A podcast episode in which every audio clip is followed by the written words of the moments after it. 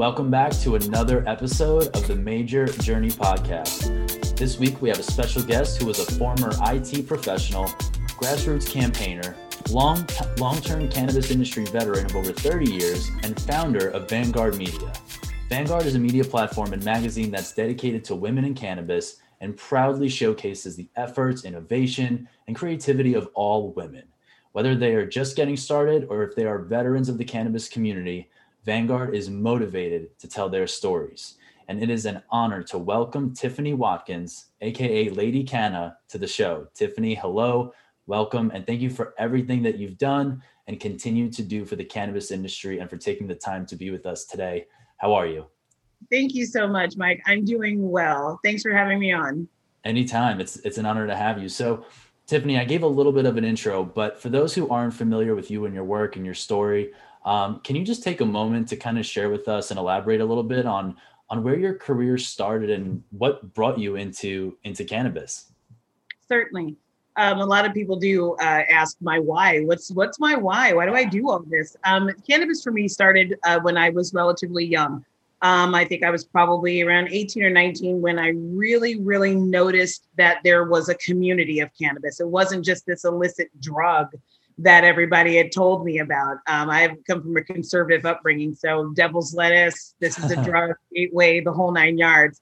And to find that that there was this this community and it was strong and it was driven was very interesting to me um, as I was, you know, first, second year of college. I thought, uh, well, what is this all about? People are smoking weed, sure they are, but then there's this other side of people fighting for weed, mm-hmm. and I wanted to know what that fight was about. It just interests me, and and, and I and I realized that that cannabis was something that was increasing the livelihood of certain individuals, individuals suffering from HIV and AIDS at that time mm-hmm. uh, in the late 90s or the late uh, 80s, early 90s, and you know they were being villainized for utilizing something that was helping their them get a better quality of life.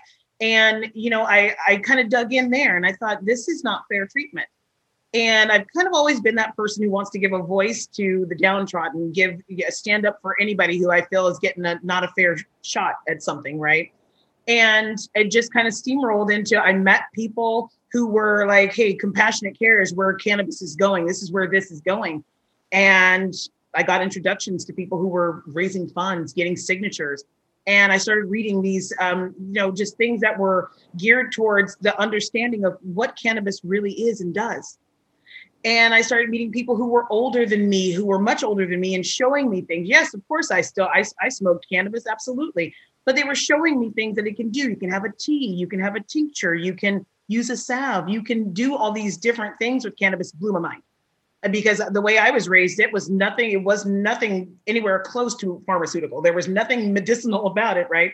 And so knowing this, it just really struck me as something that I knew I needed to fight for. Mm-hmm. And that's where it began.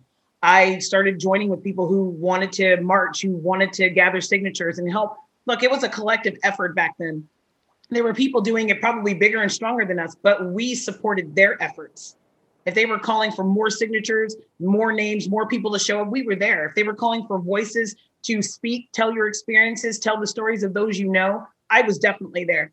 I've always been a storyteller and a, a, great orator. I do not mind taking the, the the steps to be like, hey, there's these people over here who aren't being heard, and I'm going to make sure their voices and stories are, are told, right? And I think that I just brought that into um, where I am today. Now, back then, we all operated from the shadows. You know, we had our day jobs and college students and things like that. There was no industry to to stand on to be able to say I'm in cannabis. Right. Um, but we did the we did the hard work, and now I'm just very proud of all that work that was done collectively by everyone. Because here we stand within an industry bridged from a community that had strength, and that is my why there are still people who need a voice and i am there to provide it to and and vanguard is that movement for that voice of change for women and persons of color in the space i love that and so i love i love the storytelling aspect of it right because i think stories are so powerful and they're a great vehicle of communicating how you feel or what the point is or what needs to be told in an effective way that really people of all ages of all all colors all backgrounds all cultures can really just resonate with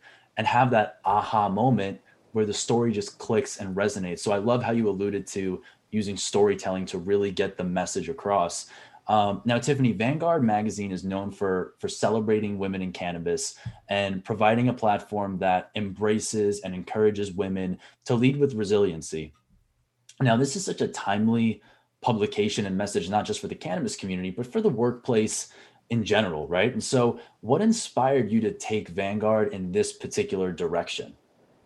Um, I think that I was always headed in this direction. Um, you know, you mentioned I'm known as Lady Canna, um, yeah. and and I am. Uh, I used to hold town hall meetings and sessions about cannabis 101 um, as Lady Canna. And um, I started that series just simply because people were asking so many questions, and then they would have stories to tell. And I realized that you know we don't have a lot of research in the United States for cannabis, not the way that we need it. But we have a lot of anecdotal evidence that gets easily dismissed. And I say cannabis is all about our stories, the stories told, the efficacies, told and spoke about, right? And so as I listen to these people, mainly women, open up about how cannabis affects their lives or should I try cannabis? Or it's been 20 years I had some brownies in college. Should I try this again? Um, and that and plus opposing view. I came here just to see what's being spoken about in my community. And I want to hear it all. And I thought these are great stories. And I knew that I would be telling stories kind of pushing profiles and things like that. But as we started to move into 2019 2020 and i thought boy this this is changing. Our our day-to-day life is changing not just with pandemic but we had such social unrest. Mm-hmm. and that for a long time it you know it, the effects of the uh, injustice with women and persons of color in the workplace has always been prevalent but it's just magnified right now. And i knew that i needed to create a movement a movement of change for people. Mm-hmm. And yeah, we're cannabis people, but we're representative of the masses of people that don't get heard or listened to, however you want to, you know, kind of uh, interpret that, right? And I just knew that that is what Vanguard needed to do. It needed to be a movement that helped to push people, push the needle in the proper direction for justice and i just uh, you know the, my only ask always is that you jump on and help us push. That's that's really all that's needed. But that is real that was really the catalyst the what's going on what we see and what we felt over the years it's come to a head in the last 18 months is really what it is really what it's born from. Yeah and i'm i'm a big fan of the shape that the content that comes from vanguard has taken.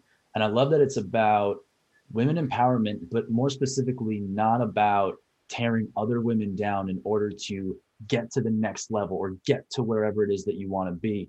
And so, can you speak on the importance of uplifting others, both men and women or women and women, um, but really just uplifting others when trying, while trying to progress in the workplace, whether you're an entrepreneur working for for another company, um, and how that's so important, especially with everything going on today um, personally and also professionally. Right. You know, that's that's very um, that is so important.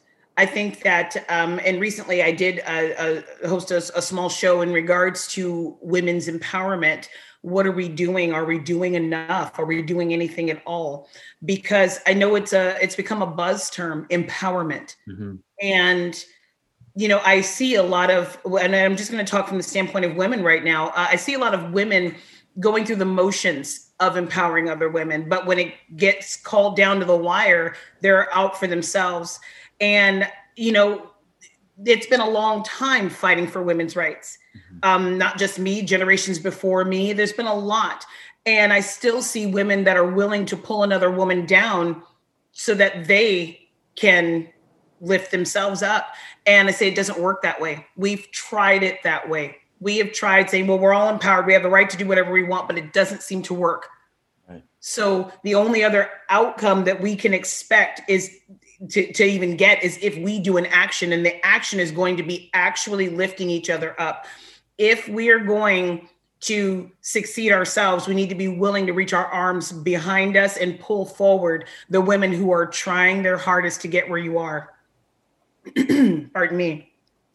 And so I think it's very important, not just within the cannabis community, but within the, the workplace and in our lives in general, to take that stance. To if we see someone struggling or with a question, we need to go over and help them. If we see someone being bullied, say if it is a situation where they're being bullied in the workplace because they're a woman or a woman of color, then we need to drop what we're doing and we need to go stand beside her and give her the tools and the power and the strength to stand up for herself and give her a voice if she can't use her own. And that's truly empowering to the person and the individual, doing something that serves the individual solely and doesn't serve yourself is with the epitome of empowering another individual. Using what you have to help uplift someone else is how that works. Using what you have to try to partner or collaborate with someone else so that you can gain from that is not empowerment. And it's controversial and i know that people don't oftentimes want to talk to me about that but it's true. It's true. You need to decide are you really going to empower that person which means full giving whatever that takes? Or are you going to be standing there with expectation of what you can receive from empowering that individual? It's a choice and i urge people to make the correct one because that's going to make changes in the workplace and in our personal lives Totally. And so how do you do you have any advice for for for somebody who maybe is, you know, still on that that that journey or that treadmill where they're trying to get to where they're going to and you know, sometimes that that partnership or that collaboration it may make them hesitate and say, well, you know, I'm I'm worried that they may steal my ideas or that that that mindset of of scarcity really versus abundance where you kind of just say you know what? Let's just let's see what happens. And maybe it is a little bit of saying hey i'm willing to take the risk but i really think it comes from a place of abundance where you you just you look yourself in the mirror and say by me helping somebody else it's not taking away from my bucket over here. It's really just adding a little bit more charge to what they have going on. And you know what whether that has a direct impact on me or not, at least it, it puts you in that flow of just making you know something happen. And i feel like funny enough when you do give without expectation of anything in return it somehow miraculously always does come back to you. And so i guess what i'm asking is you know for for those who maybe have been a little bit more hesitant to have that approach because maybe they've been burnt in the past before or just had a bad experience what kind of advice would you give to somebody who's really wanting to take that next step and and move forward with a more abundant mindset in that regard. I think that and, and i love that you're saying abundance that you're using the term abundance because i think that's where it stems from. Um, business is risk. Collaborations are risk. Anytime you share anything about yourself or your business or your idea there's a risk there. But i think that you must put your foot forward with gratitude and gratitude for the abundance of information and the abundance of wealth you already hold. And that should shed some of that fear that you have that something will be taken away because you're feeling fulfilled with your ideas, you're feeling fulfilled with your message. And then when you do give or share or ask for assistance, you don't feel like anyone can pull that away from you. You're grateful to have it, you're living within that abundance and I think that it shows in the situation. Now, there's always going to be predators out there looking to take something from someone. And that's just going to be a judgment call. You're going to learn to read people mm-hmm. the more you delve into your business, wherever that takes you. You're going to learn to really read people and aligning yourself with those who mean you the best. Mm-hmm.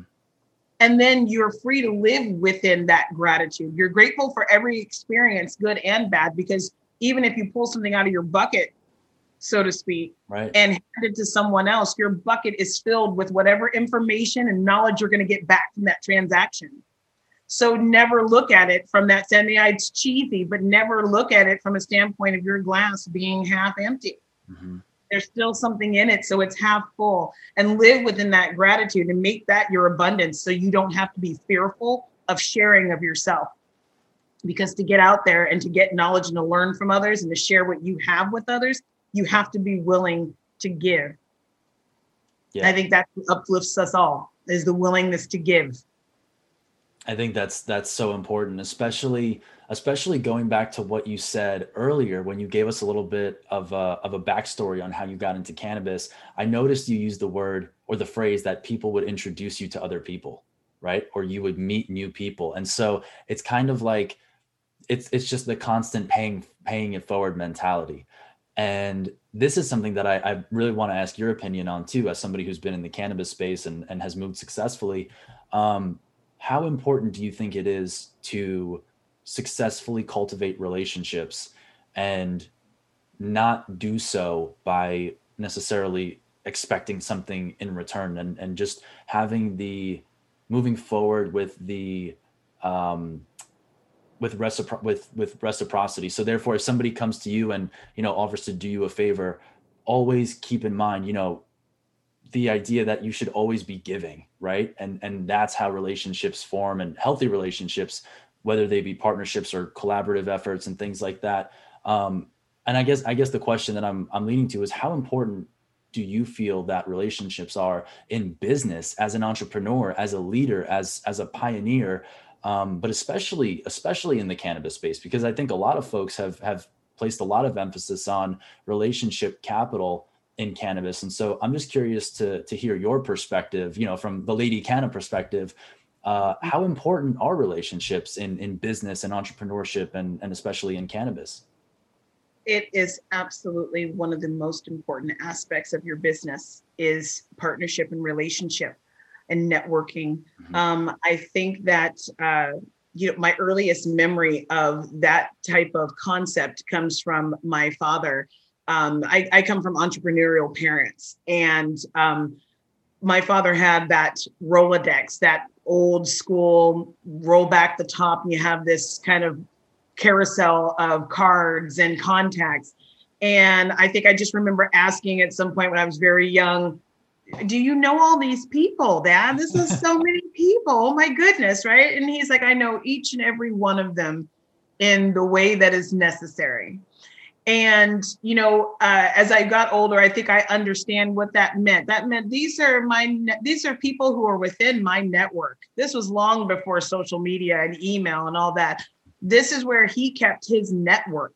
And he could go through there and he could pull out a card and connect with someone he had previously connected with. Or someone could say, you know, I'm really looking for a fill in the blank. And he could go into his network and pull out a card from someone who could help. And he was probably in every one of those people's Rolodexes as well, right? So I think that it's incredibly important to build that type of network. And we get to do so now very easily on social media outlets. We get to create this huge network of people. And when I'm on LinkedIn, and I say to people, uh, because LinkedIn is my personal LinkedIn is the only social media that I actually still curate myself. Mm-hmm. And so when people connect with me there, sometimes I think they don't think that they're connecting with a real person, but they really are. I say, thank you for connecting with me. I look forward to being a valuable portion of your network. And I really believe that statement because you never know who you're meeting or what will be applicable in the future. So be kind and be prepared to introduce them to your network and to move forward. So I yeah, I, I really do believe that relationship building is key. And I don't care what business you're in. Yep, I, I totally agree. I love that analogy of the Rolodex. Um, and I think I think a lot of folks even even now they'll say, you know, be kind to your future self. And I think being kind to your future self also includes being kind to the people in your network, the people around you. Because like you said, you never know, you know, you may have an opportunity to help somebody else and vice versa. So it's it, it's all interconnected. But with all of that said, um, Tiffany, I wanted to ask you. Some folks question whether whether magazines and publications will stand the test of time, and I'm sure you've been asked this plenty of of times. Um, but as you said, there's an important element involved with publications, and that's storytelling. And as the founder of Vanguard Magazine, why do you think that storytelling is so important, especially in the world that we live in today? And why do you see it as something that will essentially always, you know, stand the test of time? Um, because and and you know it's true people do that with when you're in uh, magazine media Mm-hmm. Um, it, uh, it people go, well, people read that online, and yeah, they actually do. I, I my publication is offered in online, digital, and um, as a print magazine as well. But I think what really stands the test of time is the communication between people. Mm-hmm. Um, storytelling is tried and true. Um, we will always take a moment to listen to a story it's what is that's the basis of all reality television is the story told and the way that it's painted. And so it's spectacular there but people are willing to watch. Um, we still pick up books and read them. And we still listen to you know the proverbial crazy old uncle who's got a million fish stories because when he tells that story you're getting a piece of him um, you know, you listen to your grandmother tell a story that you've heard two or three times because you love the feeling that you get from the passion that you hear in her voice and the history that she can give, right? And so I know that this movement is a part of the magazine. And the only way to continue and to not lose track of our stories told is to put them in a spot where people can come back to. And so that's why I'm proud to do so with Vanguard is to have a place where people can go in the archives and go see a story or a profile of someone that has inspired them so they can recapture that feeling from when they first heard their story. And so I think that it's very essential and I don't think it's going anywhere. That is the way humans connect and we will continue to connect that way. I totally agree and I think one of the coolest things especially about about Vanguard and all uh, the plethora of of great publications, especially in cannabis, is that, like you alluded to, this is going to be something that people can always go back to and look at those stories and pick them up and reread them again and kind of feel like they're going through those those motions and emotions again. But this is a big piece of history. Like we are writing what will, the stories that will be told and reread for for decades to come, especially as we move forward towards legalization and make those make those jumps forward. Um, and so, with that, how do you feel that Vanguard stands out from some of the other, you know, great cannabis publications out there in the marketplace? Not knocking, you know, any other ones, but just from your perspective, how have you kind of always envisioned Vanguard to be different from the rest of the the storytellers out there in the marketplace? Um, Vanguard is different. Um, it, it, it's it. Well, let me create a parallel. It's the same in the sense that we're talking about cannabis. We're talking about women in cannabis. It's not the only publication that speaks about women in cannabis. However, um, it's it's a niche magazine, but Vanguard is a movement. Vanguard Media Online is a movement for women. It's a movement for change in how we are viewed and treated in cannabis. And um, I stay very close to that. And um, I think that it can anybody do that? Absolutely. But for me, um, it's representative of a passion that's been built and curated and tested over the last 30 years. Um, and that's my personal now people that I, I, bring on and involve i like to get the wisdom of people who've been in it longer than me and so you know it has a it has a bit of that in there too um, it operates from a legacy perspective and that is what's moving the needle forward. So i think that if, if there's anything that that is different that is the portion that it is it's the movement. Yep i, I i'm a big fan of how you said that. It kind of takes the the legacy the energy from the legacy movement moving forward. I think that's so important. And so thinking about the future and and looking forward um, what are some of the exciting things that Vanguard is is maybe working on that you're able to share with the listeners of kind of what's to come in 2021? I'm sure there's there are things that are under the wraps that you can't necessarily talk about just yet, but can you give us a sneak peek or a glimpse into some of the exciting things that are about to happen? Sure. Um, this year we will be introducing events. So, uh, you know, listeners, stay tuned and you can get those updates. And in about hmm, roughly three weeks, um, maybe just a little shy of three weeks, we will have a merchandise line that will be live. And the merchandise is to support and join and uplift the movement of Vanguard. And a few other key players, which will come to to light. Uh, this doesn't. I, I never like for anything Vanguard to operate within a vacuum. So um, be rest assured that this movement for merchandise is going to be uplifting other women's businesses as well. So we're really excited about that. But it's brand new territory for us, and 2021 has brought it to life. So I am excited. That is awesome. I think everybody's excited about that, especially from all the the content that we've seen to see that, you know, take take a new life form in, in the way of merch. Um, it's going to be exciting and I'm excited to to see what you guys have up your sleeves. Um, and so Tiffany, for for those who would like to connect with you, what's the best way for somebody to reach out? Uh, the best way for someone to get in touch with me is via email if they want to reach me directly. I'm at tiffany at vanguardmediaonline.com. Other than that, I'm reachable via social media outlets Instagram, Facebook, LinkedIn, Twitter. Just get into those DMs. awesome. Tiffany, thank you so much for joining us today. Um, it's an honor. It's always a pleasure working with you. And I can't wait to see what great things come from Vanguard in 2021 and, and beyond. Thank you very much. I've appreciated being on your show today. Thanks so much. All right, guys, that concludes this episode of the Mejer Journey podcast. We will see you next week. Thanks for listening to today's show. To check out more great cannabis podcasts, go to podconx.com. Here's a preview of one of our other shows.